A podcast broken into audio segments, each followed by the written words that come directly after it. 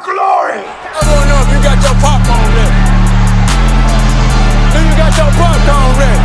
I came out the womb, I was ready. And he's hit the end zone for an unbelievable touchdown. I would be honored if you played football for this team. Throw it up above his head. They can't jump with me. Golly. Oh, they tackle him at the 40 yard line. Who can make a play? I can. Who can make a play? I can. And gentlemen, to another episode of the Fantasy Football Roundtable Podcast, brought to you by me, your host, Matt Bruni. You can find me at Sports Fanatic MB on Twitter. This episode is again another raw reaction between me and Mr. Dennis Bennett, uh, completely unedited. This will be on the wide receivers and tight ends of the 2019 draft class. We'll go over everybody that was drafted, kind of give you guys our first impressions of them for fantasy. Uh, we also have a little bit of breaking news that happened over the draft weekend. Again, we haven't been on since this Saturday when we we're recording, so we will talk about that here at the start as well. Ladies and gentlemen, can I please have your attention? I've just been handed an urgent and horrifying news story. And I need all of you to stop what you're doing and listen. And we're back. We are back talking about our wide receivers and tight ends of the 2019 draft. Before we jump into that, though, Dennis is, is here with me. Uh, we had both uh, been talking a little bit since Thursday about some of the news that's come out on two of the prominent wide receivers in the NFL right now. Um, obviously, one very disturbing thing with a wide receiver, and then one obviously bad injury wise with the other. So we'll start with the with the disturbing news on Tyreek Hill. Anybody who was on Twitter or paying attention to the draft, I, I was watching ESPN NFL switching back and forth. So I don't know. I didn't see if NFL Network did anything on it. I did see the ESPN talked about it. Uh, the the videotape or not videotape, the audio tape that was released on Tyreek Hill that his fiance recorded about him talking about his son's arm. Uh, you know, just I, I don't want to dive too much into it. If you really want to go in and listen to it, go ahead. Uh, I thought it was disturbing and honestly disgusting. Uh, the has I believe been suspended by the Chiefs as of right now. He is no longer going to be a part of them at the moment. They, he did not get cut like Kareem Hunt did, uh, but they don't have anything going on with him. The police have reopened the investigation on what happened to his son after they closed it last week. I personally hope that he gets cut. Um, chances are because of the talent he'll get a, he'll get a chance somewhere else. I don't think he should based on everything I heard and read about what happened and what he has done to his son and his wife. Uh, it's disgusting. I, I think that it's, he's um, you know, I, it's hard for me to talk about because I can't imagine. I think you, you're you're the biggest coward in the world if you hurt a woman or a child. That's just my opinion. I do believe everybody deserves a second chance, but I believe this is now his third or fourth mess up. Uh, so, in my opinion, it, it, even though I've never played in the NFL, it should be an honor and a privilege to play in the NFL. Uh, and we should hold those people, not just in the NFL, but everybody in our society, up to a higher standard. Um, and there's just some things that I think are almost unforgivable. And from what I heard on that tape, that is that. So, uh, I, I have no nothing to add really on that. I, I think that he should be out of the league, and, and I honestly do plan on trade. I own him in one league, and I will trade him for a fourth round pick uh, at some point in time this offseason. Your, your thoughts on Tyreek Hill? Yeah, I you know it's it's sad, and you work hard, and if you can't, if if you, it, it's one thing to work hard at a job and try to get material things and put yourself in a position to have success in the eyes of others. But if you can't fix what's inside, you know it, that that's you you got to start there. You know, I, I I've went through a whole bunch of self help stuff, and a lot of people think it's hokey. And and uh, as somebody who spent a who, who's a recovering alcoholic and addict, you know, nothing worked for me until I did it for myself. And Wayne Dyer is a guy who's put out a bunch of books and a bunch of tapes and a bunch of CDs. And one one thing that he said that's always stuck with me is that uh, all lasting and meaningful change starts on the inside and works its way out. And Tyreek Hill uh, apparently doesn't want to change on the inside because after you have one incident, if you want to change on the inside, then you start putting your you know it doesn't take a, a, a lot of means to be able to start working on uh, some of those things that can trigger you and if you don't want to do it, you know, then by all means, you know, you're going to lie in the bed that you've made. And I appreciate that the Chiefs have suspended him, um, but I think uh, the league has to. You know, the league should have already put him on put him on the uh, commissioner's exempt list um, as a uh, precaution. That that the league and the team should be working together, and they need to get this taken care of. And you know, I, I agree. He's got he's had multiple chances already, and uh, it's time's up.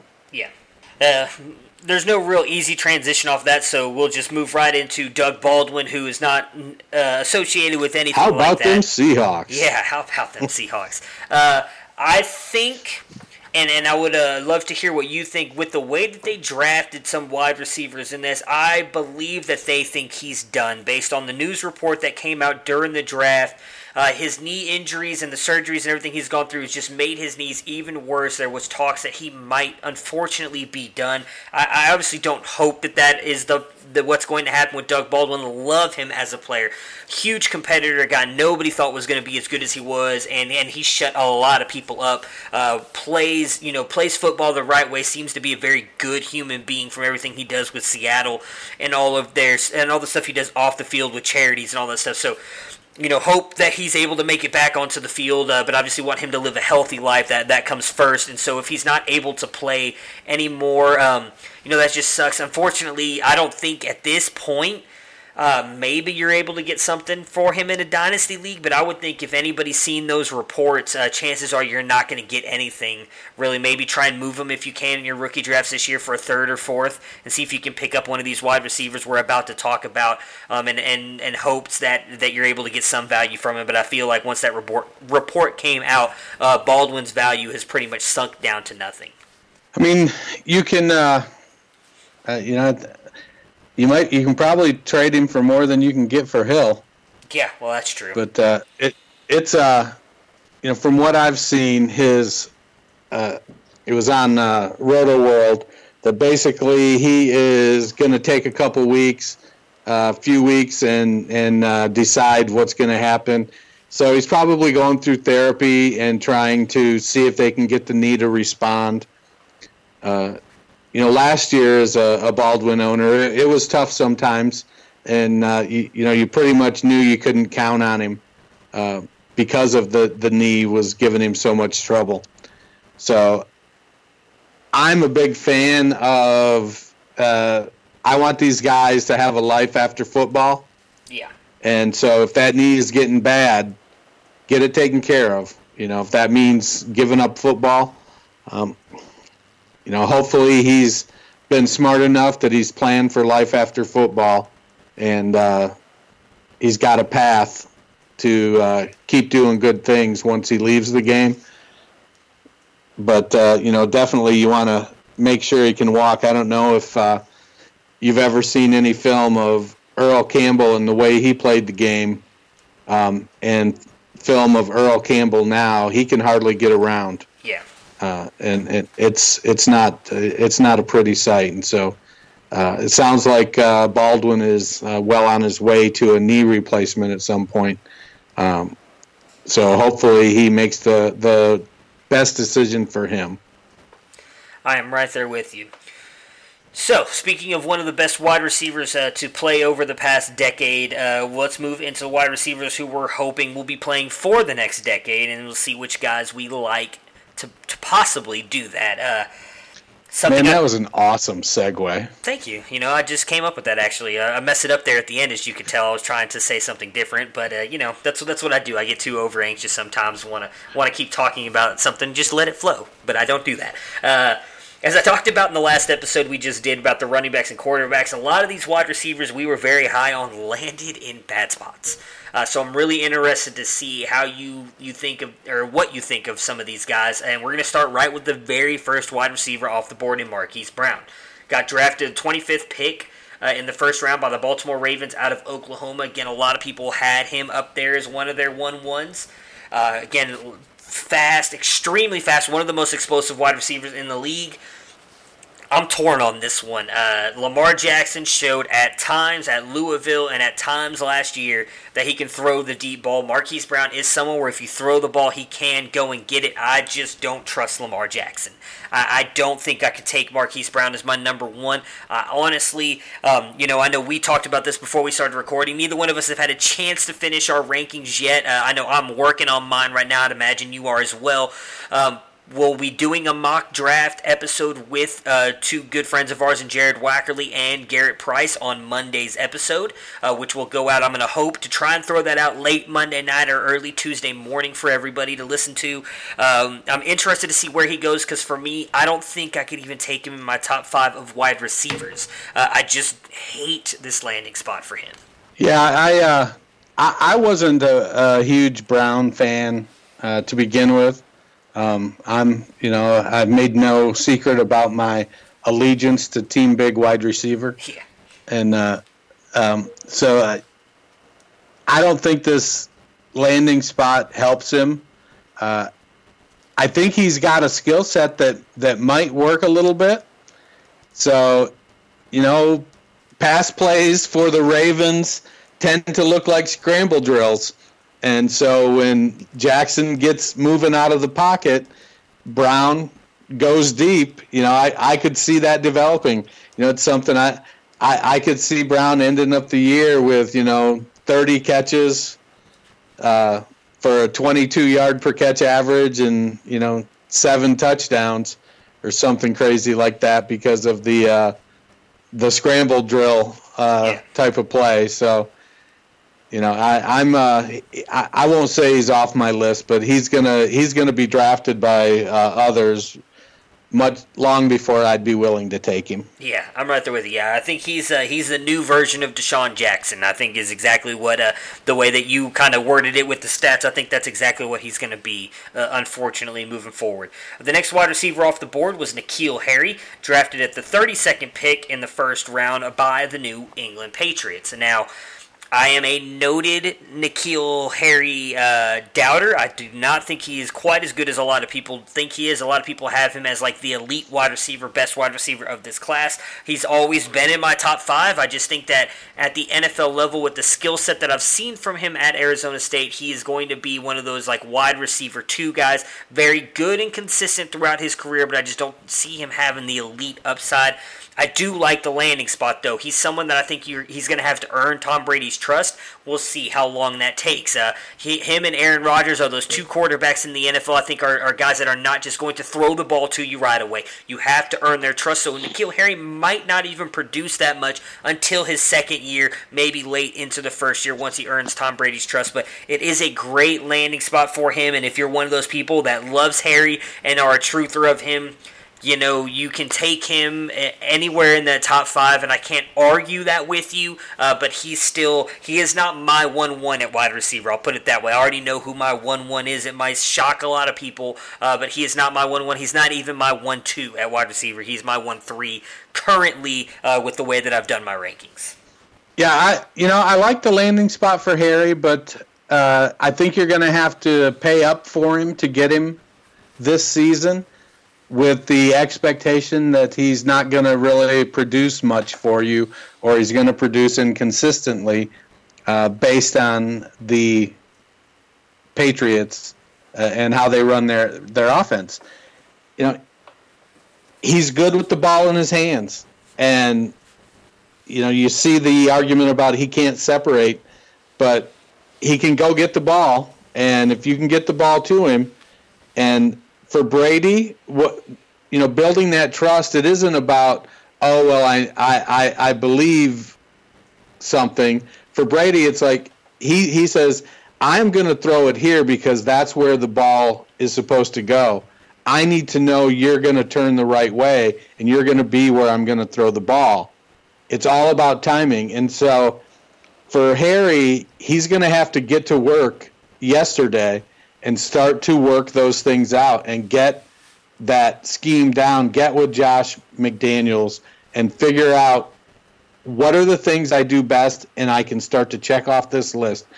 You know, a lot of people were amazed at how quickly Brady developed uh, a rapport with Josh Gordon. Mm-hmm. But if you look at it, they didn't have Gordon do a lot of different things. Yeah. And so I think that's how that's how he developed trust. He knew that Gordon could do these three or four or five things really well, and that's what they were going to do.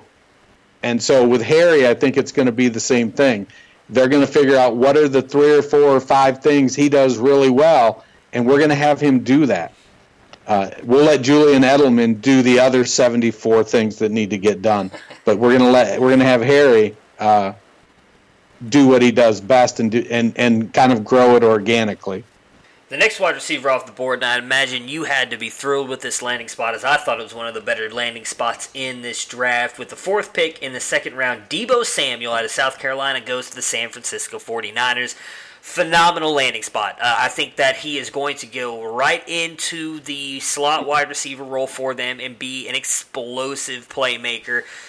Obviously, I think the one thing he, Kyle Shanahan is an offensive genius. I think that he'll be able to get the best out of Deebo Samuel. I think the only question you have to have about this offense is, is Jimmy G. That's it. I, I think Deebo Samuel is going to be one of the top picks now at the wide receiver position. He's right there at 1.4 for me. He might end up getting moved above N'Keal Harry just based on what I think uh, Kyle Shanahan can do with this offense, and I think his ability to play in the slot. Yeah, it's a it's a nice spot for Deebo. Jimmy Grapes gets his very own uh, Julian Edelman, uh, and actually, I think uh, uh Samuel is a, a, little bigger and a little more powerful and uh, a little better uh, with the ball in his hand. Um, so it's it's a it's a really good fit. It's you know if if you were counting on Trent Taylor stepping up, you know that's a bummer for you. Yeah but uh, it's it's probably one of the top three landing spots of the draft for any position. I think.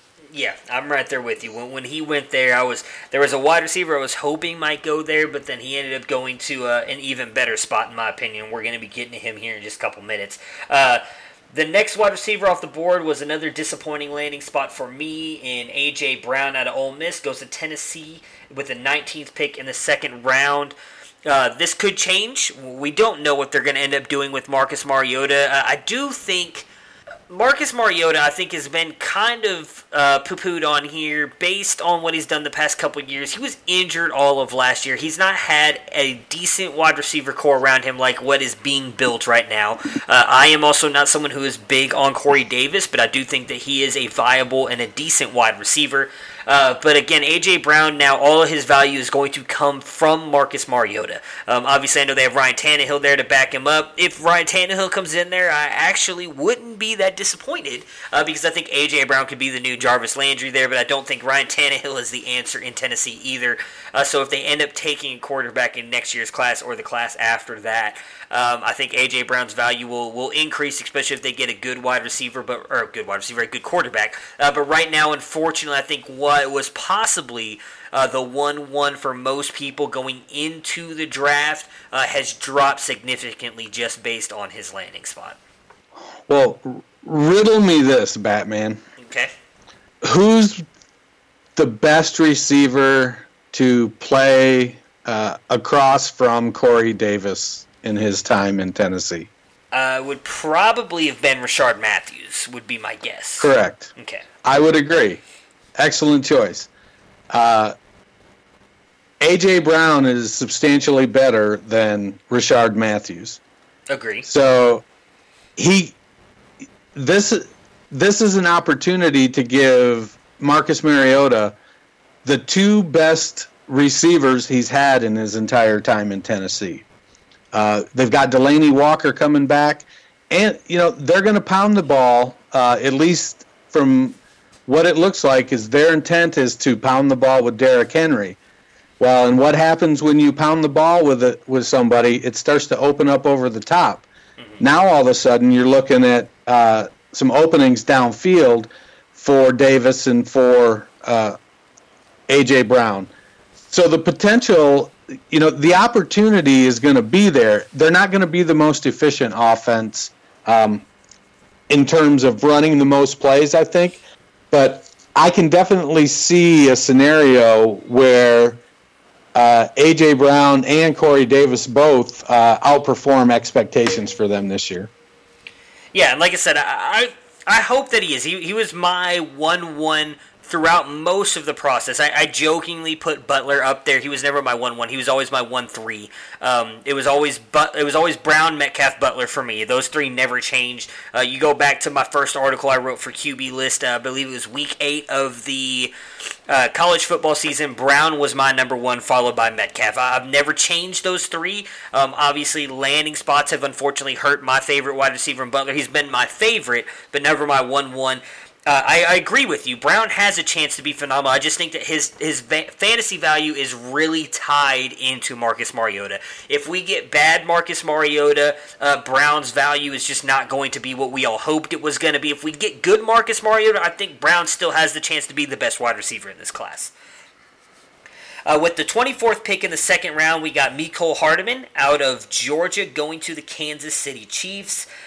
Interesting pick for me. Um, you know, I'm trying to think how or what to say about him. I know uh, Brandon Bangley, who we had on with us a little bit ago, was actually talking about him, liked him a lot. Uh, I believe you kind of liked him as well, Dennis, when we were talking about him with Brandon a lot of people are, are assuming he's going to be Tyreek Hill's replacement because they drafted him just a little bit after that news actually broke about Tyreek Hill there. Uh, er, that broke Thursday. They drafted him in the second round on Friday, obviously.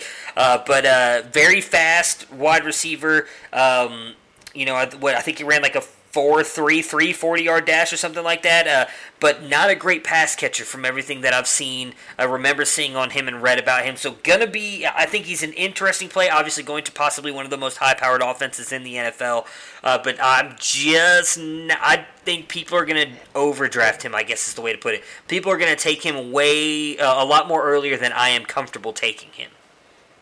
Yeah, I, uh, I, I think he's an interesting prospect from eh, that small wide receiver perspective. It's it's eerie how similar the measurables are between him and Tyreek Hill. Yeah. Um, it's super. It is. It was. You know, to to make a callback to an old movie, uh, not old, but maybe old to you guys. Uh, single white female. It's like they went and you know they went into the lab and built a new Tyreek Hill almost. Um, you know it's gonna it's gonna be interesting to see what happens with that offense uh, after uh, Mahomes' explosion last year, and then everything that happened with Kareem Hunt and Damien Williams taking over. Uh, if Sammy Watkins stays healthy, this could be you know the year everybody keeps thinking Sammy Watkins is good at has been going to have. It, it, might actually happen this year. Mm-hmm. Uh, I don't think I don't think Hard, Hardman, Hardman is going to produce anywhere close to uh, Tyreek Hill numbers. Yeah, I agree with you, and I think that's that's the biggest fear for me. Um, is I think a lot of people are going to think because of what we just touched on the the uh, almost clone of Tyreek Hill now going there. They'll think that he's going to be Hill, um, and I, I just don't see it. I, I don't think that that is what's going to happen at all. Um, the next wide receiver off the board, one of my favorite landing spots, my second favorite landing spot. Uh, actually, third, because Adebo I would actually say was probably my second. So my third favorite landing spot out of all the wide receivers at the 25th uh, pick in the second round, J.J. Arcega-Whiteside out of Stanford goes to the Philadelphia Eagles. I loved this pick. I was thrilled when I saw this pick. A little sad because I also think that he's probably now going to get drafted much higher than I think he was going into the process, and there was a me hoping I could get him. Uh, but with the way Hakeem Butler fell, I probably have a better shot at getting him now in a lot of my drafts. So I am a little bit thrilled about that. Uh, but I do love Whiteside spot. Uh, I believe you threw up on Twitter. He's a, a, bigger, better version of Alshon Jeffery or something like that. I'll let you say exactly what it was. Uh, but I thought it was a perfect perfect quote for that spot. I think he is the going to end up being the red zone target uh, opposite of Zach Ertz in that offense. I think he is just a phenomenal player and going to be he's the perfect mold wide receiver for Carson Wentz and this offense. I think he is going to be in for a huge career now, obviously, as long as he can stay healthy, uh, because Philadelphia is the perfect landing spot for a player like him. Well, he's not he's not a bigger version of uh, Alshon Jeffery, but he is the likely heir to the Alshon Jeffery position. Uh, FF Zinger, uh, Michael Zingone, I th- think that was his name, uh, comped uh, JJ Arcega Whiteside uh, coming out into the situation he's in uh, to Davante Adams when he came out. Jordy Nelson was 29 years old. Alshon Jeffery is 29 years old. Uh, Arcega Whiteside and Adams both had a, a high touchdown percentage their last year in college, and he's like, I'm not saying this is what's happening, but it, this is this is what it looks like. And I, I can see uh, a scenario where Jeffery is the guy this year. Uh, Whiteside is the backup. Maybe he plays uh, in three wide receiver sets. Um, good. He, he is. He's he's good in the red zone. He's good in the contested catch, and I, I think he's uh, going to be somebody that uh, if he can develop the uh, relationship with uh, Carson Wentz and Nate Sudfeld, so it doesn't matter which quarterback is in there. uh, uh, you know, in, in, the next couple years, he could could uh, be a, a, really really uh, productive fantasy wide receiver. My favorite landing yeah. spot out of all the well, wide receivers. It depends if if people can get over the whole touchdown dependent. Oh well. Yeah, I don't know if he's going to be a you know a 1200 yard guy uh-huh. or a 100 catch guy, but I could see him being a 70 catch, you know, 950 yard, 10 touchdown guy on a consistent basis. Yeah, oh, I agree with you on that. I think Whiteside is going. I even said this, I believe, when we talked about him in the podcast with uh, Kyle Matthew.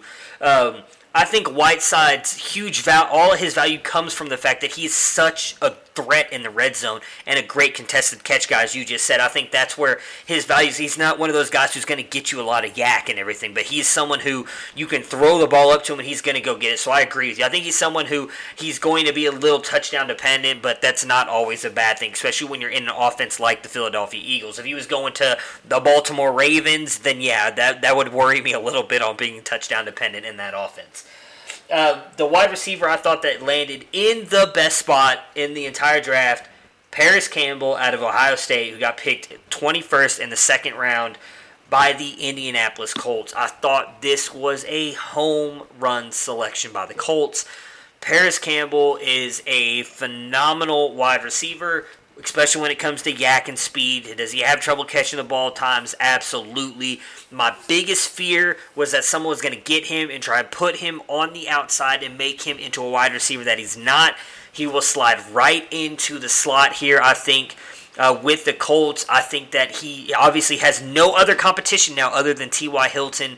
I think he is going to thrive here and eat in this offense. I unfortunately think this hurts my boy Eric Ebron a little bit, uh, being there in the tight end position, but I don't even care. I think Parris Campbell is going to be phenomenal now, and this was just right there with Deebo Samuel. Those two, like, I, I, it's hard for me to separate. The only reason I give Parris Campbell the edge is because we know what luck is, and we just don't know what Jimmy G is at this moment. I think Parris Campbell should be right up there with N'Keal Harry and Deebo Samuel as one of the first wide receivers off the board in everybody's rookie drafts.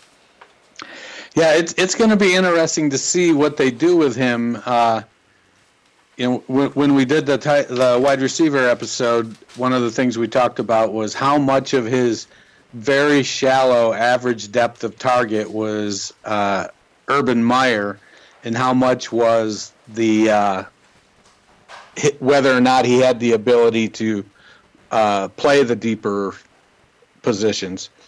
So I, I think he's going to be just fine. Um, you know, we'll see how he progresses as a catcher. You know, T.Y. Hilton is 29 years old, and so the potential uh, is there for him to be the understudy for a couple years and you know take over as the the number one with luck there. So. Uh, I agree. I think that I think they'll manufa- They will manufacture some ways to get the ball in his hands. I can see him using that four three speed, running the jet sweep because it works. Mm-hmm. Uh, I can see him, you know, running those quick outs and those uh, type types of passes, and you know, much like uh, size in basketball, speed in football is something you just can't teach. Yeah. Uh, the next wide receiver off the board was Andy Isabella out of UMass with the 30th pick in the second round to the Arizona Cardinals. Interesting fit here. Obviously, I would imagine. Uh, for me, he's a slot wide receiver, so I don't. I'm torn on this one. I think he's a he's a decent wide receiver. However, I think Christian Kirk could possibly be better than him, and Christian Kirk, I think, profiles as a slot wide receiver. He's the guy who we all talked about last year being the guy who's going to replace Larry Fitzgerald when he leaves. So, does Christian Kirk move to the outside now to allow Andy Isabella to move into the slot? Do they try and put Andy Isabella on the outside? You know, I know you're not that big of a fan of Kyler Murray possibly doing anything in the NFL. I, am completely torn on Andy Isabella what to believe for him. I, I, I, do somewhat like the landing spot for him, and I do am a somewhat believer of him and in his talent.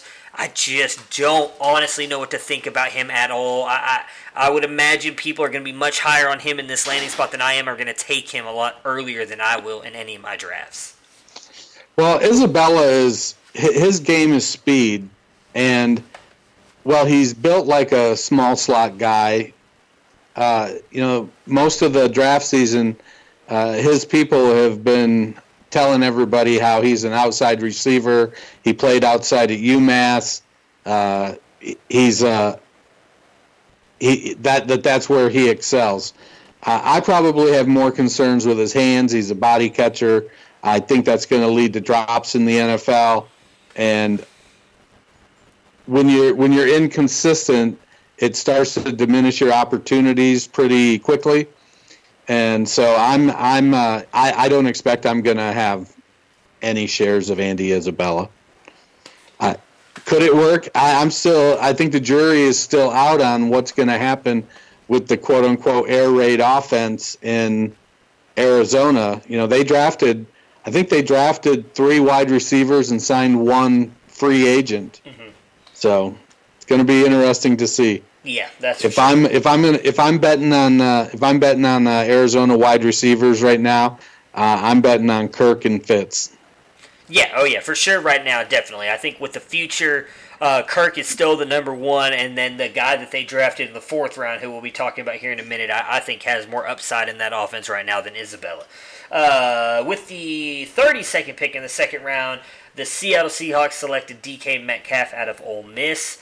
I actually like this landing spot for him. I, I, talked about it on Twitter, and I know one of the, the group chats that we are in. Uh, I think he has a chance to be a bigger, better version of Tyler Lockett in this offense. He's, you know, a lot of people talk about how raw of a wide receiver he is, and they talk about his three cone drill and, and everything that he did there if you just tell him to run, he is by far one of the best wide receivers in this class. He's got decent hands, he's got good size, he'll go up and get the ball. We saw what Russell Wilson and Tyler Lockett did last year with the deep ball. I think that DK Metcalf, Metcalf can go out there and do that exact same thing. Is he going to be uh, an elite wide receiver at the next level. I think that still remains to be seen. He has the measurables, and I think he has the ability to do it. He obviously needs to improve on parts of his game, uh, but I do like the landing spot for him there in Seattle with a with a uh, with a wide receiver, with a quarterback like Russell Wilson. You know, as somebody who's been as down on Metcalf as I have, I love the landing spot, uh, especially if Baldwin retires.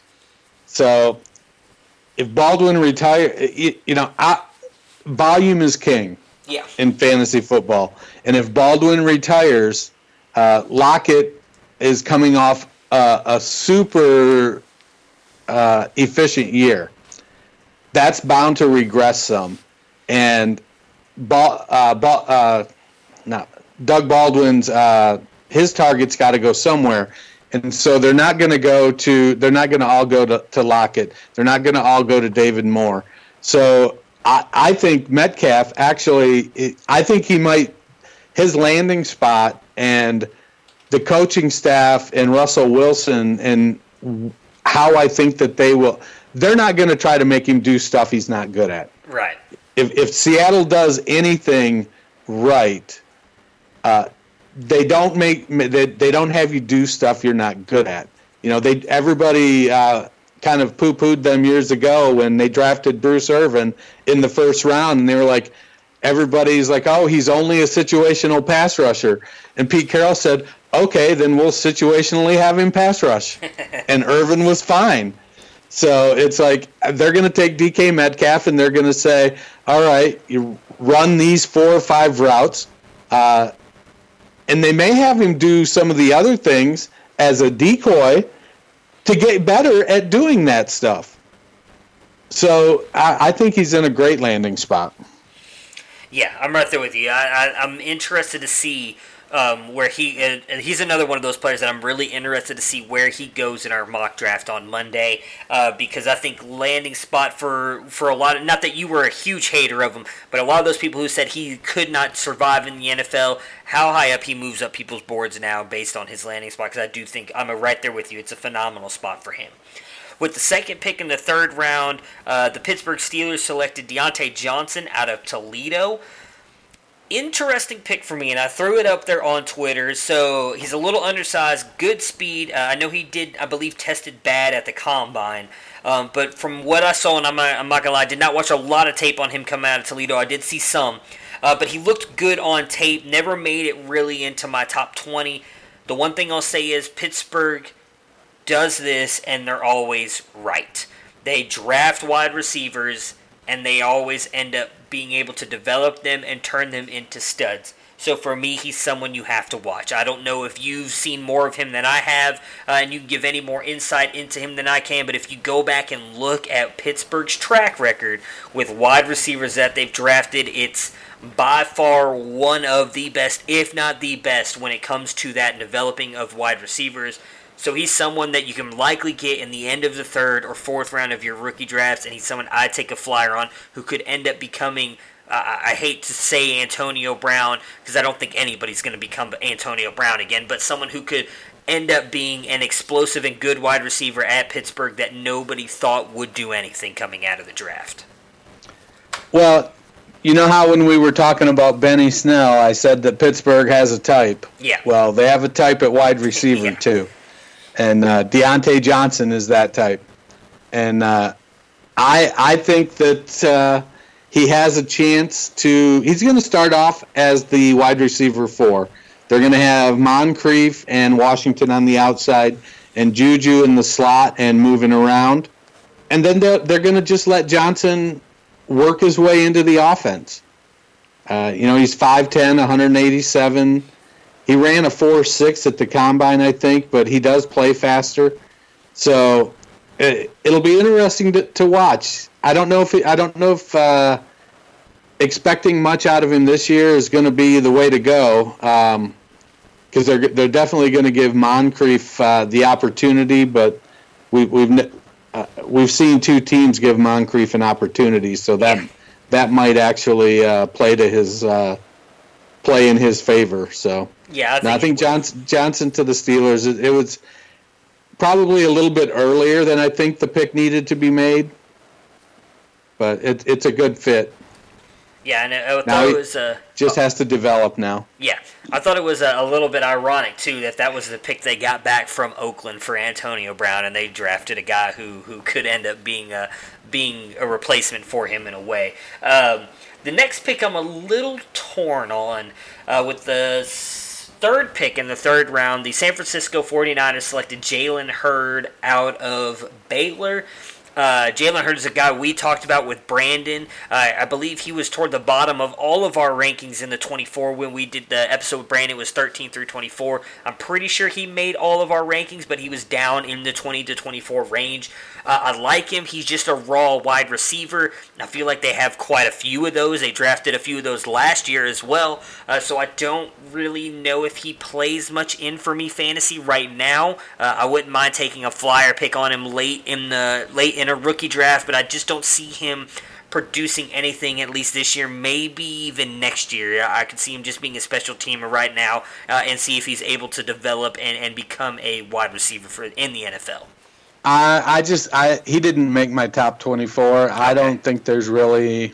I, I think he's very developmental. Uh, he's going to be in the um, Auden Tate, Marcell Ateman category. You know, I was big on Ateman, and I did have some shares of Tate. So I think he's going to fall somewhere in that. If I can get him in the fifth round, I may throw him on a taxi squad. But uh, I don't, I don't know. He, he just doesn't. I, I don't think he's in. Right now, I don't think he's an NFL player. Yeah, I, think he's going to end up on a practice squad and With uh, with the 12th pick in the third round, the Washington Redskins took Terry McLaurin out of Ohio State. Uh, we talked about him a little bit when we talked about Dwayne Haskins in the last episode. Uh, I actually like the landing spot. I think it's a very good landing spot for him. I don't think they have any real wide receivers to speak of. I know a lot of people want to talk about uh, Josh Doctson and him being a first round pick just a couple years ago, but he really hasn't shown, at least in my opinion, anything to prove that he can be the number one there. Uh, Trey Quinn was a guy they drafted last year who a lot of people still have a lot of high hopes on. Paul Richardson doesn't scare me. Uh, Michael Floyd doesn't scare me. They obviously lost. Uh, why am I forgetting? Jamison Crowder to the New York Jets this offseason, so I could see McLaurin possibly moving in to the slot position. Uh, I don't know if that's exactly where they would put him or if they'd allow him to be on the outside, but I do like the landing spot. Um, as I touched on when I talked about Dwayne Haskins, I think he's going to be one of the bigger factors in McLaurin's fantasy value, though, moving forward. Yeah, I I think uh, McLaurin's going to end up being one of the outside receivers. Um, that's what he did at Ohio State. I, he's got good speed, uh, for the end zone. You know, he didn't catch a ton of passes, uh, but so many of the passes went were those short passes to Parris Campbell. But he did catch 30. I think he caught 35 passes for 700 yards, Yeah. and he caught 11 touchdowns. So that there's a relationship there. McLaurin is going to, uh, you know, he's he's going to be willing to play whatever role they need, whether it's special teams gunner, whether it's, you know, returner. He's just going to be out there willing to do all of that, and I hope that doesn't diminish his ability to play wide receiver. You know, Doc Doctson could be in line for a breakout. You know, the the downside with Dots, Doctson, you know, he hasn't stepped up and outperformed any of the five or six quarterbacks that he's played with in the last three years. Yeah. So while he's been in the same offensive system, it's been a carousel at quarterback, um, in part due to the offensive line not uh, keeping the quarterbacks upright. So I maybe give Doc, Doctson a little bit of a break there. Uh, I think if uh, you know he's going to have two new quarterbacks this year, so he's going to need to you know hopefully he's figured out how to uh, develop chemistry quickly because he's going to have Keenum and Haskins this year. Uh, I, I like McLaurin. Uh, I don't know how fantasy relevant he'll be this year. I don't know if he's a one. I don't know if he's a wide receiver one. Um, and if not, you know that's going to hamper some of his uh, ability. But he's, you know, he can catch the ball. He runs good routes. He's a hard worker. So the desire is there, uh, and he's what I think six foot and two hundred pounds. Yeah. So he's got decent size, four three nine forty. You know, I, I I've got hope. I just don't know that it's going to happen this year. Yeah. Could oh, be I- a two or three year breakout candidate. I, I have a lot of hope for him as well. Like I said, I think he, he's going to be tied to Dwayne Haskins, obviously, for a long time. Uh, I, I do think that he. I'm right there with you. I don't think he breaks out this year because I also think even if he makes that starting lineup, which I actually would expect he does, uh, if Case Keenum starts the year, uh, we saw what he did in Denver with these guys who can go deep. Uh, he just did not support them at all. Uh, so I, I would imagine once Haskins comes in, maybe they're able to build on that um, relationship they already have and continue to build it. Uh, but I, I would imagine he's more of a guy to expect something from next year. Uh, with the next pick, the 29th pick in the third round, Miles Boykin out of Notre Dame goes to Baltimore. Uh, as much as I liked Miles Boykin, uh, he was in my top. Uh, no, actually, I don't think he made my top 24. I can't remember. He's someone that a lot of people liked, obviously, based on his combine performance. Uh, but going to Baltimore, I think, almost completely kills his value at this point. Uh, I think there was things he needed to work on to begin with. Uh, and then going to Baltimore, I think, just almost completely destroys his fantasy value. Yeah, I, I had him at 10 based on uh, his abil- raw ability and flashes playing with some pretty terrible quarterbacks. So, uh, you know, I guess he's got that going for him in that he's used to playing with terrible quarterbacks. Yeah.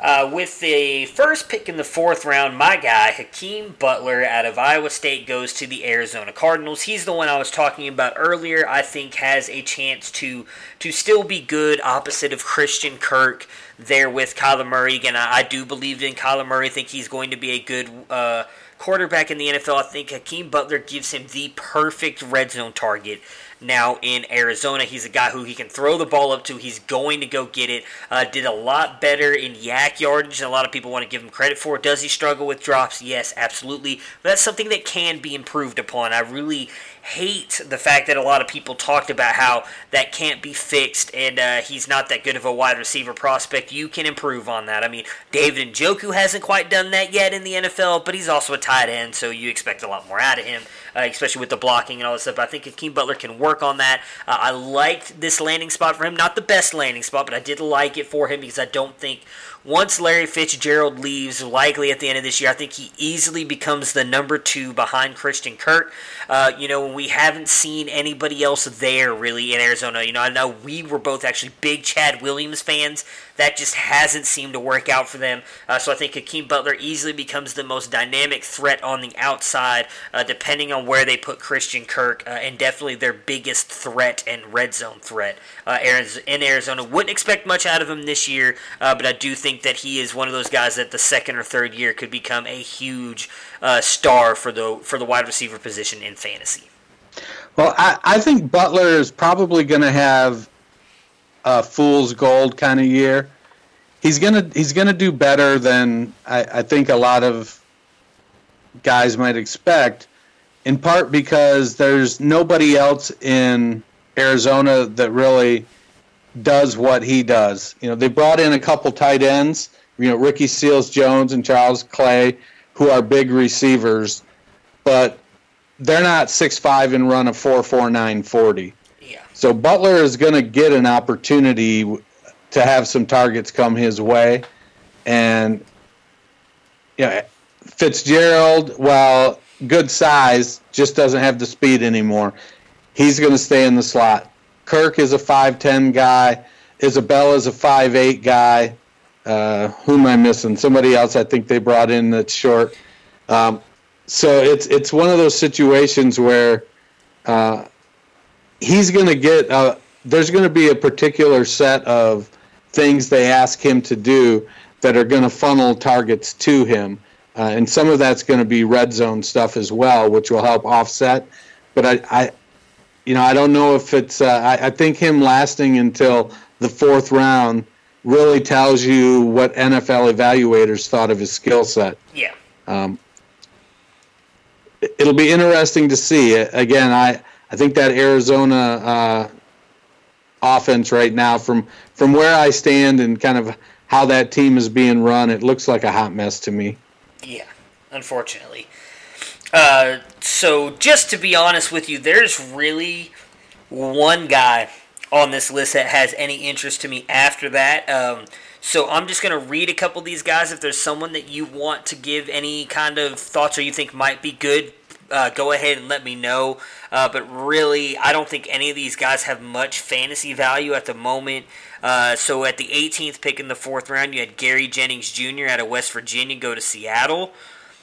Uh, with the 24th pick in the fourth round, you had Riley Ridley uh, out of Georgia go to Chicago. Uh, I'll just say on him real quick, I, I, believe you're with me. Neither one of us are big Riley Ridley fans. I also think that's a horrible landing spot for him as well, so I don't expect anything out of him. your thoughts on Ridley? Well, I think, well, back to Jennings. I think with, if Doug Baldwin, uh, you know, if he does retire – there's going to be an opportunity there for Jennings. I think he's a, a little bit better David Moore style receiver. Okay. He's got okay size. Uh, two seasons ago, he was um, kind of he, he was a, a, target, heavily targeted, caught a bunch of touchdown passes. I'm doing this from me- from memory, so pardon me if I got the two seasons switched around. And then this past season, uh, they had him playing more of a short slot role and so his numbers, uh, I no, I think two seasons ago it was a high volume role. I think he had 90 catches and uh, one touchdown, and then this last season it was more of an outside role, and he had like 55 catches and 11 touchdowns. So he's got some versatility to his game, and going to Seattle with really just Tyler Lockett uh, if Baldwin retires, uh, there there could be a, a, good opportunity there for him. Uh, Ridley, uh, you know, after he was picked, I think somebody said I saw somebody tweet something out about what the, what's this mean for Allen Robinson, and my response was it doesn't mean anything for Allen Robinson, doesn't mean anything for Anthony Miller. Uh, you know, he's going to be right now the wide receiver four or five on that team. Uh, with the 11th pick in the fifth round, Hunter Renfrow goes to Clemson. I mean, I liked Hunter Renfrow at Clemson. Uh, I just don't think he does much for me fantasy wise in Oakland. I think he could slide into that slot wide receiver role, uh, but I'm not seeing much for him fantasy wise. I'll pass. Okay. Darius Slayton out of Auburn gets drafted in the 33rd spot in the fifth round by the New York Giants. Same thing for me. I, I don't see much for him uh, with the Giants. Yeah, the the Giants, uh, you know, unless he's a, a slot guy, because they apparently are collecting them now. Yeah, yeah, well, yeah, that's that's probably part of the problem too. Uh, with the first pick in the sixth round, Keyshawn Johnson out of Fresno State goes to Arizona. Uh, he's a little interesting to me. Um, did look bad at the combine, but I thought actually looked better on his pro day. Has looked decent on tape. Very good with the 50-50 balls uh, and good tracking the ball. Um, but I'm just not sure. I, I, like Isabel. I like Kirk Isabella and Butler more uh, at Arizona, and I actually think they added. Not that I think he's going to do anything. Uh, I actually think they added Kevin White uh, as well in the offseason. I think he's one of the people they added. Uh, you know, not that I think Kevin White's going to ever do anything, unfortunately, uh, but also Chad Williams there as well, and I believe Pharoh Cooper's there. So I, I don't know Johnson has any value there really, but he is a little bit interesting to me.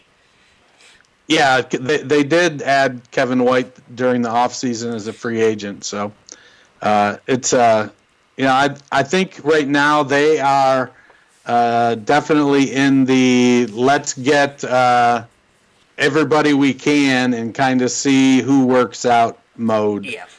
Uh, they're they're trying to they're trying to bring in people I think that have some experience with uh, Cliff Kingsbury's offense or Mike Leach's offense because I think Kingsbury is Kingsbury is from the Mike Leach tree. Yes, I believe so. So they're they're looking they're looking for they're looking for people that speak the language to get everybody on the same page. With uh, with the eleventh pick in the sixth round, Travis Fulgham out of Old Dominion goes to the Detroit Lions. Uh, if you've got anything to put on him, I know you're the, the Lions fan. You can let me know. Uh, for me, he he doesn't do much for me. Yeah, I think somebody. I, the only thing I, I really know about him is somebody tweeted he was the best blocker in the draft. Gotcha. Uh, with the 14th pick in the sixth round, Juwann Winfree out of Colorado goes to Denver. Um, good size, average speed, uh, tracks the ball well, but for me, nothing. I, I, think they've got a good group of wide receivers, especially if Emmanuel Sanders comes back. So uh, for me, he, he's nothing right now. Yeah, I don't know. Really, don't know anything about him. Okay. Uh, with the 30th pick in the sixth round, the Atlanta Falcons took Marcus Green out of UL Monroe. Uh, he's a guy I know really know nothing about, and I'll say the same thing with Denver. With the wide receivers they have right now in Atlanta, I can't imagine uh, he does much for you fantasy wise. Yeah, he's got a unless he's a special teams guy, can return punts and kicks. You know, I, I he's somebody I'm going to have to look into and see.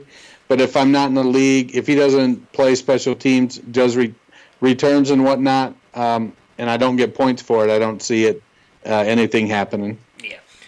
With uh, the 33rd pick in the sixth round, this was a very interesting pick, uh, in my opinion. The fact that he fell this far Kelvin Harmon at NC State gets drafted by the Washington Redskins. Now he's the one guy that was on this list that I wanted to talk about because um, I liked Harmon. He his was up in my top five uh, when I first did my rankings. Dropped down a little bit based on some of the stuff he did in the combine, uh, but I like Harmon. I think he's a good wide receiver. I could see him making a name there in Washington. I know we obviously talked about the receiving corps a little bit there, and we talked about Terry McLaurin. Um, I do think that if you just base it on McLaurin and Doctson, he would become the three. I don't think he beats out either one of those guys, uh, but I could see him being at least somewhat fantasy relevant in the future. Uh, he's you know a great great size. Um, decent speed. I guess again he didn't show that at the combine, but 6'3", 221. Uh, I thought a very good wide receiver coming out. Uh, I'm interested to hear what you have to say on on Harmon. You know, I I can I, I guess I'm looking at it two different ways. One way is well, Josh Doctson's coming up to the end of his rookie deal, and isn't panning out, and so we need to get somebody that fits that role and that mold. And lo and behold, here's Kelvin Harmon dropping all the way to the sixth round. We might as well take a shot there. Um, I, I could definitely see him having a productive role there. Uh, at, you know, part of his issue is speed and athleticism, and so he's going to have to. They're, you know, Jay Gruden's going to have to figure out uh, how he works. Uh, where does he fit in in that um, offense? So it, it it's not a bad pick by any stretch, just based on uh, college production. You know, he was very very productive in college, mm-hmm. and I think that matters a lot of times, especially when you get this late. You're looking for people who produced against uh, top talent, and he did that. So it's very inter- very interesting uh, landing spot. I think he's gonna. It'll be interesting to watch where he goes in rookie drafts. Now that's that's gonna be uh, yeah. something to keep an eye out for because he was going. He was like up there in the top five wide receivers for an awful lot of people. Yeah. Oh yeah. Yeah. I would imagine he's fallen to the third or fourth round for for most rookie drafts. Um, with the 35th pick in the sixth round, Scott Miller out of Bowling Green goes to Tampa Bay. Uh, that does nothing for me. Yeah, he was fairly productive, but he's he's a little guy. He's gonna uh, he's gonna end up being a kick returner. Uh, returned 43 kicks in college, so I could see him uh, dropping into that role. I mean, he's he's 5'11", 166. With the 22nd pick in the seventh round, John Ursua out of Hawaii goes to Seattle. Uh, same thing. We've kind of already talked about Seattle's wide receiver corps. I think he's going to be toward the bottom of, of that for me. Now, he was very productive in college, uh, but he did a two year mission. So he's like 24, 25 years old coming out of college. Mm-hmm. Um, I think he did a mission to Paris. So while being productive, he is uh, an older player, and I think that really that's one of the things that pushed him down the draft boards. Gotcha. Uh, with the 23rd pick in the seventh round, uh, Terry Godwin out of Georgia goes to Carolina. Uh, I liked Godwin, uh, but I feel like he meshes perfectly in with all the wide receivers they already have there. In, in a smaller, kind of speedier wide receiver, I, I would have thought they would have taken a, a big guy uh, to kind of complement the guys like Curtis Samuel uh, and um, my goodness, why did I just forget his name? Uh, that they drafted DJ last Moore? year. DJ Moore, there we go. Uh, and DJ Moore, I feel like he fits right into that mold with those two guys. With uh, the 25th pick in the seventh round, Dylan Mitchell out of Oregon goes to Minnesota. Uh, does nothing for me, really. any thoughts on Mitchell? Nah. No? Okay. And then the last wide yep, receiver. Guy we've got is, uh, and I no idea how to say this name, guys, so I'm just going to do my best. B.C. Johnson. Ola B.C. Johnson. Okay, that's not at all what I was going to say, so I'm glad that you stepped in. Uh, again, went with the 33rd pick in the seventh round out of Colorado State to Minnesota, and same thing for me. Nothing really to add uh, to him fantasy wise. Uh, he did some punt returning in college, so I expect that's where he's going to have to make his hay. Uh, a little bit of production 54 catches, 41 catches. Um, but I think it's going to be, you know, he's 5'11, uh, six foot, 200 pounder. So he's going to, uh, he's going to have to make the team as a uh, punt returner, I think. All right, moving on to the tight ends. Well, let's go through let's go through the wide receiver free agents. Oh, okay, go ahead. So Emmanuel Hall signed with Chicago. Uh, I actually like that. I think he could easily be the third guy there with um, with Robinson and Miller. I think that he's better than Ridley. I, I, would. I know you think so too. So I think that's actually a fairly decent spot for him. I mean, his his value is going to be tied to Trubisky uh, being more accurate.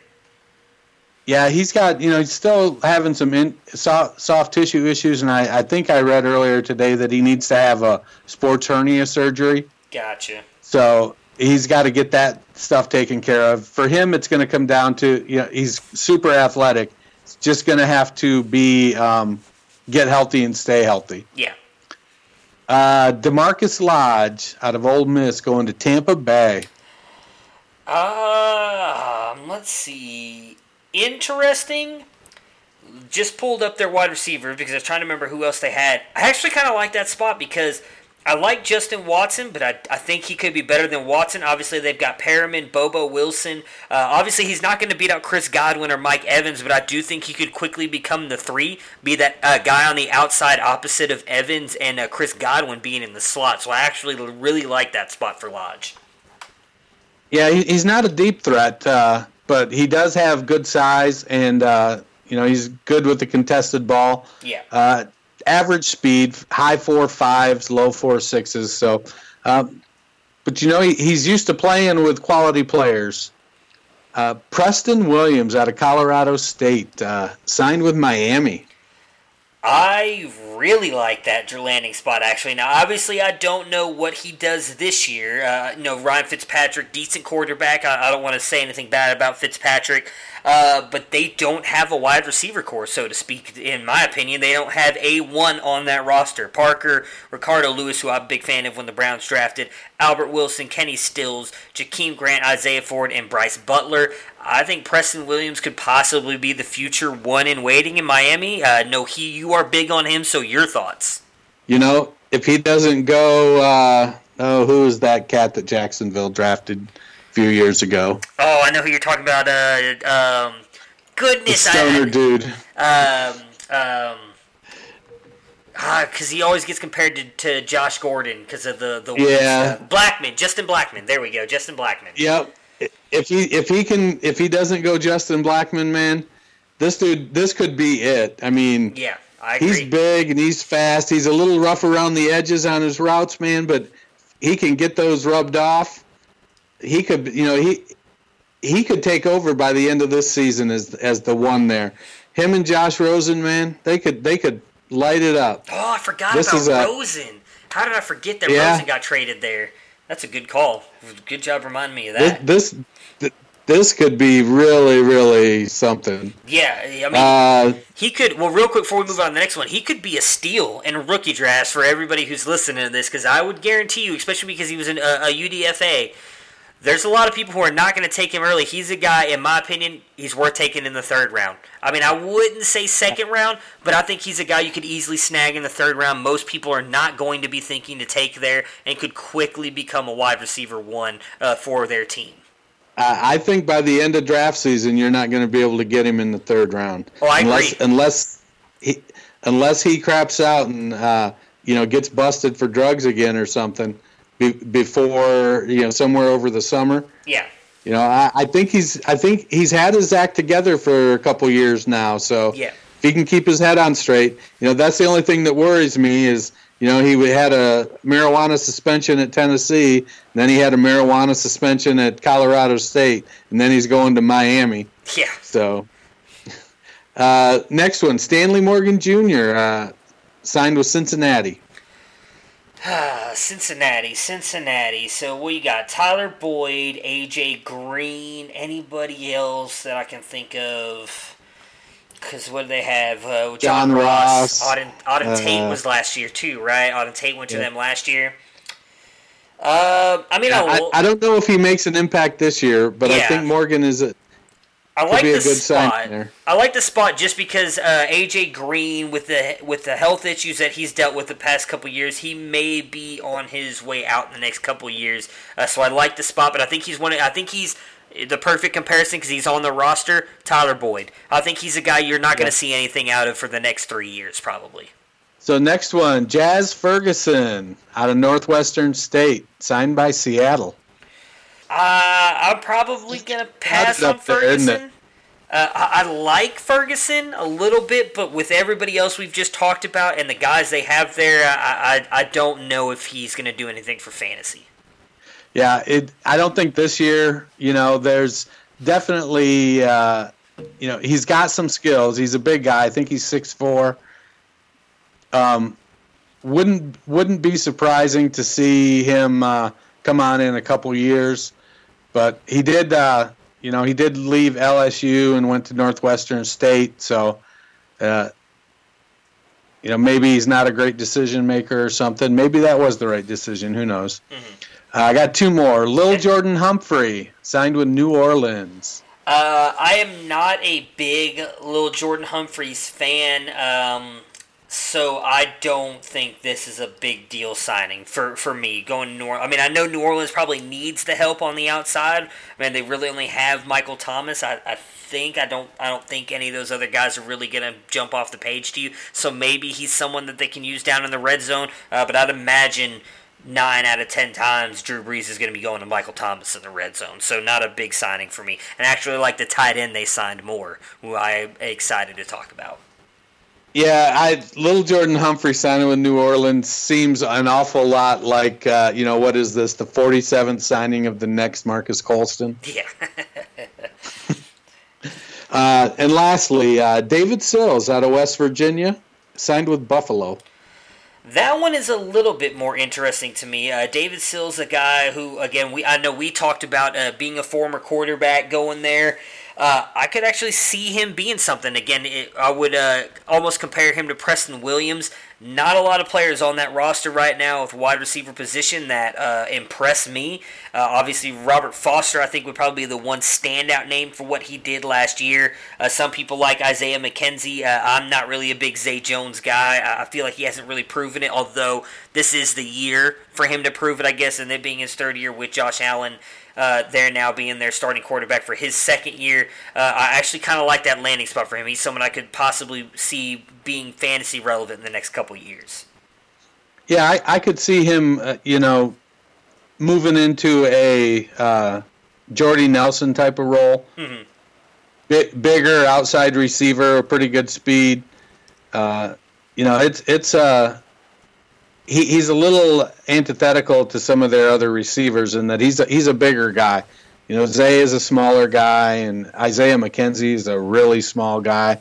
So I, I don't mind that signing a bit. I think that's a, a decent landing spot.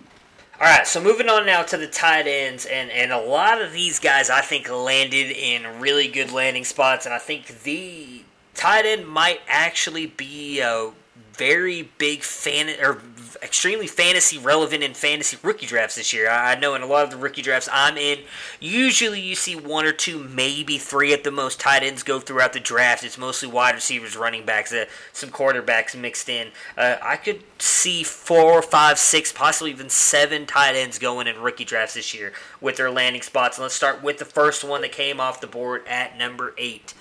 TJ Hockenson to the Detroit Lions. I like the pick. I know a lot of people will talk about how Detroit doesn't know how to use tight ends. Uh, I think it would be fairly fair to say TJ Hockenson is the best tight end that Detroit has had in quite a long time. Uh, I think Stafford will go to him early and often, especially losing Golden Tate and really only having Kenny Golladay there uh, to throw the ball to. So I really like the landing spot for Hockenson. Add in the fact that he is such a good run blocker as well, I think will help out Kerryon Johnson. Oh yeah, I I'm a, a big fan of this as a, uh, a Detroit Lions fan. Um, you know, I don't know if the production is going to be there for fantasy this year, mm-hmm. uh, at least consistently. But getting him, getting in there, getting settled in with Stafford, uh, I, I, could definitely see a, a big role uh, you know, it's like kind of uh, you know Matt Patricia's got his Gronk now. Yeah. Uh, at number twenty in the first round, we saw Noah Fant go to uh, out of uh, Iowa go to Denver. I love this pick as well. Um, you know, a lot of people I saw commenting on Twitter saying, "Well, he's going to Denver with Joe Flacco." Uh, I, I think a lot of people forget how fantasy relevant Dennis Pitta was with Joe Flacco. Dennis Pitta was by far the best tight end that Flacco has had for a long time. Uh, I think Noah Fant goes in there and does great things for them. I, I also think that he'll be fine with Drew Lock. Uh, obviously, he's going to have to work on run blocking a little bit. Doesn't help uh, your Royce Freeman shares any with him going in there because he's not a great blocker. But I think adding him as a great offensive weapon there into Denver uh, is a great landing spot for him as well. Um, unfortunately, uh, I was hoping he would land in a better spot uh, to push him above Hockenson, but I think that those two now have kind of firmly supplanted themselves as Hockenson one and Fant two uh, for tight ends now with their landing spots. But I thought it was a great spot for him. I I, I agree. Um, actually, the landing spot for Fant uh, may move him up to my number one. Oh, okay. I I think because I think uh, the one thing that he's getting in that landing spot is a quarterback that has shown how uh, has shown that he can uh, su- support a tight end at a really high level, and Fant is a excellent pass receiver, very athletic. So, depending on who went there as the offensive coordinator, I forget who Fangio Fangio brought with him. I know Mike Denver. Munchak is there, but I don't think he's the OC. I don't remember. Um, But was it? No, it wasn't Kubiak. Kubiak left. Yeah, I don't Right. remember.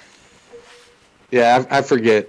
But I can see Fant uh, just being the better fantasy option this year because he's going to get the, the higher passing volume. It is Rich Scarangello, however you say that gentleman. Oh, yeah. I, I Yeah, he came from San that. Francisco. Yes, that's right. Yes. Yeah, where George Kittle was. Is. Oh God, George Kittle. Which I, uh, I'm a little worried about one of the guys they drafted, but we'll get to him in a little bit. Uh, the 18th pick in the second round, Irv Smith out of Alabama goes to Minnesota. Uh, I do like this spot for him. Uh, we've seen. Uh, how valuable some of the tight ends were in. Uh, I was for, couldn't remember his name. Jordan Reed was uh, with Kirk Cousins back when Kirk Cousins was in Washington. Um, Irv Smith, I do think is likely not going to do much this year. I think this is possibly Kyle Rudolph's last year in this offense, but I think perfect backup for Kyle Rudolph and uh, possibly a fantasy stud in the making. Because again, I think Kirk Cousins uh, will do a very good job of making him very fantasy relevant once he becomes the starter. Yeah, I, I agree. I think that uh, you know Rudolph is in the last year of his contract. Um, I don't think they're they have any intention of re-signing him. Uh, Smith is a, a good receiver, not as athletic as Fant. Uh, may not even be as athletic as Hockenson, but he is athletic. Uh, good with the ball in his hands, and he's a he's a willing blocker. He's a little shorter than uh, most tight ends at six two. Um, but he you know he he comes from he's he's got an NFL pedigree. He came from an offense that used the tight end pretty well, and he'll have a couple good running backs behind him and a couple good wide receivers outside of him, which can really open up that middle of the field uh, and give him some room to operate. Yeah, it's, it's going to be uh, be interesting to see, but I, I like that spot as well. Still my number four though, because my number three I think landed in a in a great spot as well. Uh, the next uh, tight end off the board was uh, an interesting pick in my opinion. The twentieth pick in the second round, Drew Sample out of Washington. Uh, so Mr. Sal Leto talked about him a little bit, was very high on him.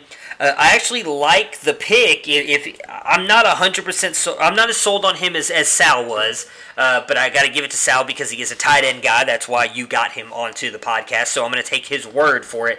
That Sample is a very good player, uh, and, and I don't think they have a tight end of note there in Cincinnati. I, I don't believe in Tyler Kroft. I know they, I believe they brought back Tyler Eifert, who again is a great tight end, but his injured more often than he isn't. Uh, so Sample is uh, an interesting prospect for me. Someone I- I'd be willing to take a flyer on late in rookie drafts. Yeah, you know, he didn't produce a ton uh, receiving, only caught 25 passes. But, you know, often you'll find that in uh, college offenses. So I, I, I want to believe, but I feel like he's, he, you know, I don't know that the athletic profile is there. So we'll have to see. Uh, Taylor, you said he's in Cincinnati, right? Yeah, yeah, he's in Cincinnati. Yes. Yeah, so Taylor coming from uh, LA, you know, they didn't consistently use their tight ends in the passing game. So I don't know if that gives me a ton of optimism about uh, how his usage could be. It could be just simply that, you know, we know Tyler Eifert's going to break, and we don't think CJ Uzomah is the long term uh, answer at the position. Um, you know, but they've got a pretty dynamic backfield and some pretty good uh, wide receivers. So we we need to make sure we have a couple good tight ends that can be on the field when we need them on the field. So I, I don't know. I'm, the jury's going to be out on this one for me. I got you. With the fifth pick in the third round, Josh Oliver out of San Jose State goes to the Jacksonville Jaguars. Um, interesting because a lot of people thought that they would go Fant or um, Hockenson there with their first pick, knowing that that's their biggest need. Uh, I thought it was very interesting that they decided to go Oliver over a lot of the other tight ends we're about to get to. So uh, I like the landing spot. He doesn't have much in competition, in my opinion, there at that position. Uh, Josh Oliver was a tight end who a lot of people are high on. Um, he only had, I believe it was 530 something receiving yards there at the position. Obviously, goes to Nick with Nick Foles now there in Jacksonville, who didn't really go to the tight end as much as um, as Carson Wentz did. I think. I feel like Carson Wentz is uh, Zach Ertz, was Zach Ertz's best friend. Nick Foles kind of spreads the ball around, so not sure what to think of Josh Oliver there, but I did think it was uh, interesting that Jacksonville decided that that's the tight end that they wanted. So that does give me a little bit of, of uh, optimism about his upside. Yeah, he's you know he's got good size. He he did uh, catch his in his senior year. He actually caught 56 passes. Um, so that's uh, that does bode well. Uh, can he beat out Blake Jarwin? I guess we're going to find out. Yeah. Uh, you know that was their one of their biggest needs. So uh, it's going to be. Uh, I, I feel like he'll probably end up in the top two tight ends. I, you know, I'm not sure. Uh, you, you know, Jacksonville doesn't use their tight ends a ton, and so we'll we'll see what happens. Uh, you know, sans a coaching change next year. Uh, but once you get to tight end six or tight end seven in fantasy, the next dozen or so are pretty interchangeable. So Yeah. it, it it's not going to take a whole lot for him to be a tight end one. So my tight end three uh, still remains my tight end three. Uh, I did have him going to the Green Bay Packers. Uh, went two rounds later than I thought he would. Uh, but with the 11th pick in the third round, Jace Sternberger out of Texas A&M goes to the Green Bay Packers. I love this spot. Uh, I think likely Jimmy Graham remains the starting tight end for the rest of this year, though we've seen Jimmy Graham has taken a fairly quick downfall here the past couple years. But I love this spot for him. I think Sternberger finally gives Aaron Rodgers again that athletic tight end who can catch the ball and do something with it likely again will not do be someone who does much for you this year, uh, but I do think as early as 2020, Jace Sternberger could pop up and be in that top 12 to top 15 at the tight end position. Yeah, I, I like the landing spot, um, but I, I think he's going to fall in that.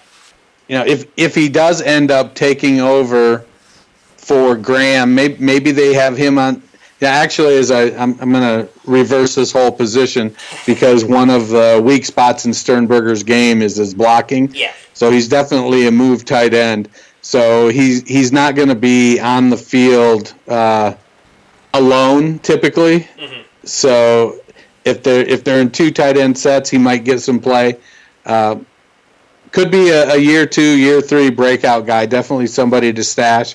Uh, but he is a, a good pass catcher and has some athletic ability.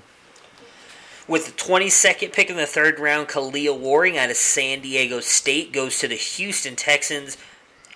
Great landing spot for him, I think. Uh, Texas, the Texans have needed an offensive weapon at tight end for a long time now. Uh, we keep talking about it every year. They draft these tight ends, hoping that one of these guys is going to break out. We saw, I, I know, it was two Jordans last year. I don't, I know one of them was Jordan Thomas. I can't remember what the other one's last name was. Uh, but again, Akins. this Akins, there we go. Uh, but again, Kahale Warring is another guy that Sal Leto was very high on, and I'm I'm going to lean toward trusting him with this. So I like the pick. Uh, he's another guy that I think you could probably gla- grab late in your rookie drafts that will possibly be a top end tight end. Uh, he did say in the podcast just a couple episodes ago with us that it would likely take Warring a couple years in the NFL to be a guy, but he would not be surprised if he ends up being a top 12 player at the tight end position. And with him going to Houston, he gets all of the. I, I think he's got all the chances in the world now to be exactly what Sal thought he thought he could become. Yeah, he's. Uh, I, I think he's a little bit bigger, Stephen Anderson type. uh, very athletic. He played a bunch of different sports, water polo and volleyball and and just all kinds of stuff before basketball before uh, he became a football player. So he's got a very well-rounded background, and very both of his parents were uh, athletes. Um, but he's going to take time to develop, especially at the NFL level. Uh, I would expect he's going to make the team. Uh, Ryan Griffin, who was sort of the nominal starter there, uh, just got arrested for an OMVI uh, or DWI, depends on what state you're in, what they call it, I guess. Yeah. Um, but then they've got the two Jordans there as well. So they've got some decent options, uh, if inconsistent. So Warring's going to need to to get in the the weight room, uh, to get in the playbook, and uh, get the route tree down. Once he does, could could end up being a real uh, reliable target for um, D- Deshaun Watson. You know, Deshaun Watson made uh, uh, Jordan Leggett a draftable tight end. So With a 32nd pick in the third round, uh, Dawson Knox out of Ole Miss goes to Buffalo. Uh, I love this spot as well. I messed up earlier. It was CJ Uzomah there in Cincinnati with Drew Sample. Tyler Kroft, I believe, actually came to Buffalo, so I did mess that up. Uh, but I like this spot for him. I know you are a big Dawson Knox fan. Uh, I think this is a great spot for him because I same thing as I said about Drew Sample in Cincinnati. I don't think he has any competition. Uh, he, I believe, is a uh, a fairly decent blocker as of right now. Um, so I think that could get him on the field as early as this year. Um, and with uh, them not having a real threat offensively at tight end, I could imagine he ends up being someone worth drafting here and, and being po- a possible good tight end within the next year or so. Yeah, there's a it, it, there's not some there's not a lot of difficult obstacles in his way. So you know there's there's a knock on him that he didn't catch any touchdown passes in college, um, but he also he he had a terrible quarterback. It's amazing when you think about it that uh, three wide receivers and the tight end from Ole Miss all all got or two wide receivers and the tight end got drafted, and the third wide receiver got signed as a free agent. And just how bad that the, that quarterback they had was is amazing. With uh, the 19th pick in the fourth round, Trevon Wesco out of West Virginia goes to the New York Jets. Uh, this honestly does nothing really for me. I think he's more of just a guy to come in there and help uh, help block. I, I don't see him at all trying uh, being a threat to Chris Herndon. I think Chris Herndon proved to us last year exactly what he was. So for me, he really doesn't do much for me fantasy wise. Yeah, what he does for fantasy helps Lev Bell and uh, Eli McGuire. Yeah. He's 6'4", 274 pounder. So he's he's going to be you know he's just an extension of the offensive line. He's get one of those guys that's going to play for 15 years, uh, maybe catch 15 passes. Yeah. With the 30, uh, yeah, 35th. I thought I read that wrong. 35th pick in the fourth round, uh, compensation pick, obviously. Uh, your guy, Foster Moreau out of LSU, goes to Oakland, and I love this spot. This is actually one of the better spots I thought uh, for a tight end to land in the NFL. We saw last year.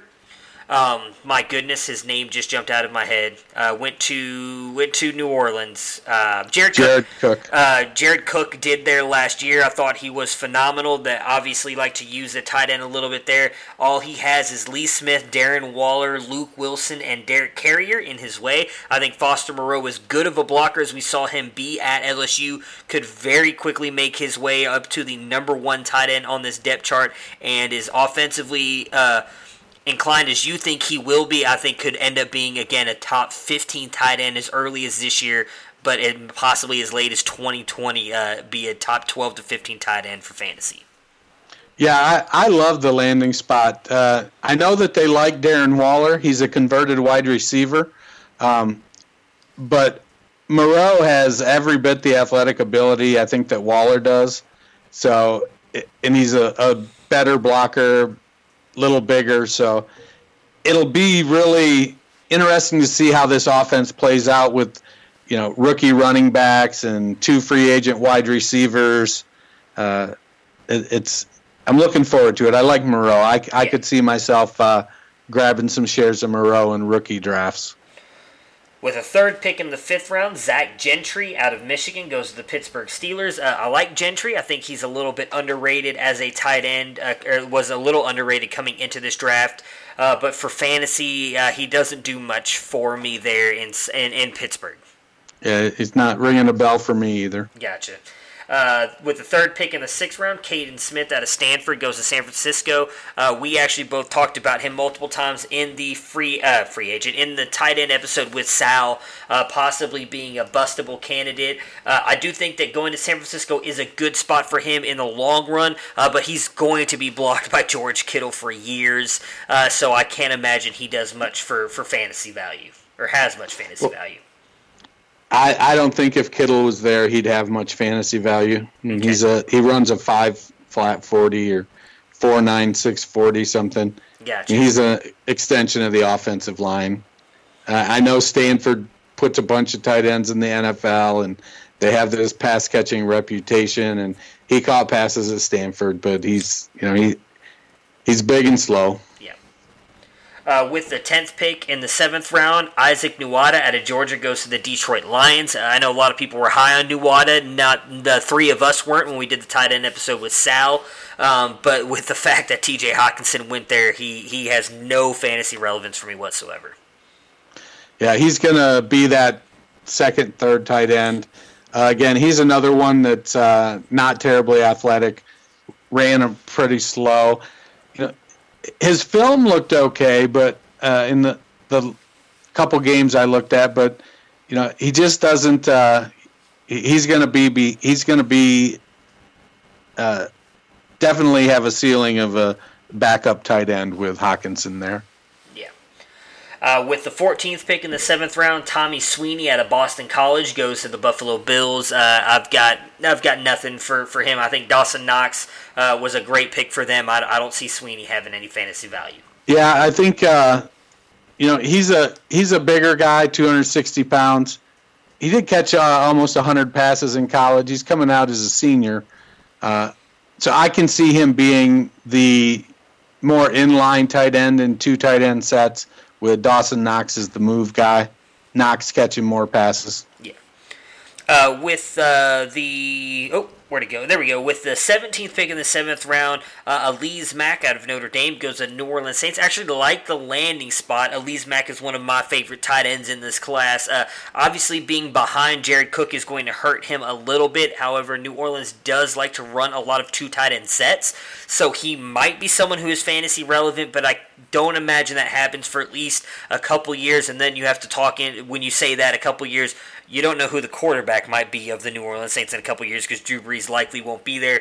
Uh, so he's someone I wouldn't mind stashing if you got deep rosters or maybe grabbing late in a rookie draft if there's not anybody else there really in the fourth round you want to get. Uh, but he's someone who you likely can pick up off the free agent pile in a couple years if he becomes fantasy relevant. Yeah, I I definitely think he's got a similar game to Cook. Uh, he's athletic. I so learning behind Cook is something that could be good for him. Yeah. Uh, and then the last tight end picked was the 40th pick in the seventh round. Caleb Wilson out of UCLA goes to the Arizona Cardinals. Uh, I do think this is a good spot for him to go. He's, he can be a deep threat. Uh, we've already talked about, obviously, the multiple weapons that Arizona has brought in there. Um, obviously, Kyler Murray is going to play into his value as well. Um, he's someone, same thing as Mack. I, he's someone I would possibly take a flyer on, uh, but I'm not sold that he's going to be anything. However, I do think that he has uh, the opportunity there in Arizona as they really don't have anybody in his way that I would consider a top tier tight end. Yeah, they uh, you know, he ran a 4.55, I think 40, 4.56 40. Um, definitely the ability to carve out a pass catching role in Arizona. Uh, you know, if they're going to throw the ball a lot, somebody's got to catch it. Yeah. Um, they're bringing in a lot of pass catchers there. All right, guys. Well, that does it. That is uh, our breakdown of all the players now, the 2019 draft. Obviously, in this episode, we just did the wide receivers and the tight ends. Please uh, rate, review, subscribe to the podcast. Me and Dennis would both really appreciate it. Uh, we will be back again on Monday with Jared Wackerly and Garrett Price. We will be doing a rookie mock draft for round. So definitely check that out. You'll get a little bit better idea of kind of where we have our players ranked throughout that draft. All four of us rank our players a lot differently. So it should be a very interesting episode. Can't wait to get that together. Uh, before we cut out of here, Dennis, where can we find you on Twitter and any articles you have coming up? I will be uh, coasting around Twitter at culture underscore coach, talking fantasy football, uh, not talking Avengers Endgame. I know a lot of people still have to go see that. Um, got an article coming out uh, participating in a division review uh, of fantasy relevant players from the draft. I'll be covering the NFC North for Dynasty Nerds, and that should be out uh, within a couple days. We're all trying to get our stuff wrapped up. And, uh, you know, I'm looking forward to Monday's mock draft so I can, uh, you know, see uh, what I have to go against when it comes to us drafting in our leagues. Yeah, it's going to be interesting. I know a lot of leagues are starting up as early as Monday. Uh, I try to do all mine by like Wednesday or Friday startup to get everybody a little bit of time to do a little bit more research and everything. That, that would be what I always suggest. Uh, I wouldn't suggest to start Monday, obviously a day or so after the draft, especially because you get to see a lot of these undrafted free agent guys still signing. Uh, but definitely, well, the, uh, the back row invitational rookie draft started today. Yeah, I know. Started during the draft. Yeah, I know. There's I saw a lot of that stuff going on. Uh, but yeah, uh, definitely interested in that as well. I'm, I'm, looking forward to that episode. I think it's going to be a lot of fun. So, guys, thank you so much for listening to us. Hope you guys enjoy your weekend uh, and check back here in a couple days, and we will have our mock draft up. Dennis, have a good weekend, and I will talk to you soon. Right on. Prepare for glory! I don't know if you got your popcorn I came out the womb, I was. And he's in the end zone for an unbelievable touchdown. I would be honored if you played football for this team. Throw it up above his head. They can't jump with me. God, Lee. Oh, they tackle him at the 40-yard line. Who can make a play? I can. Who can make a play? I can.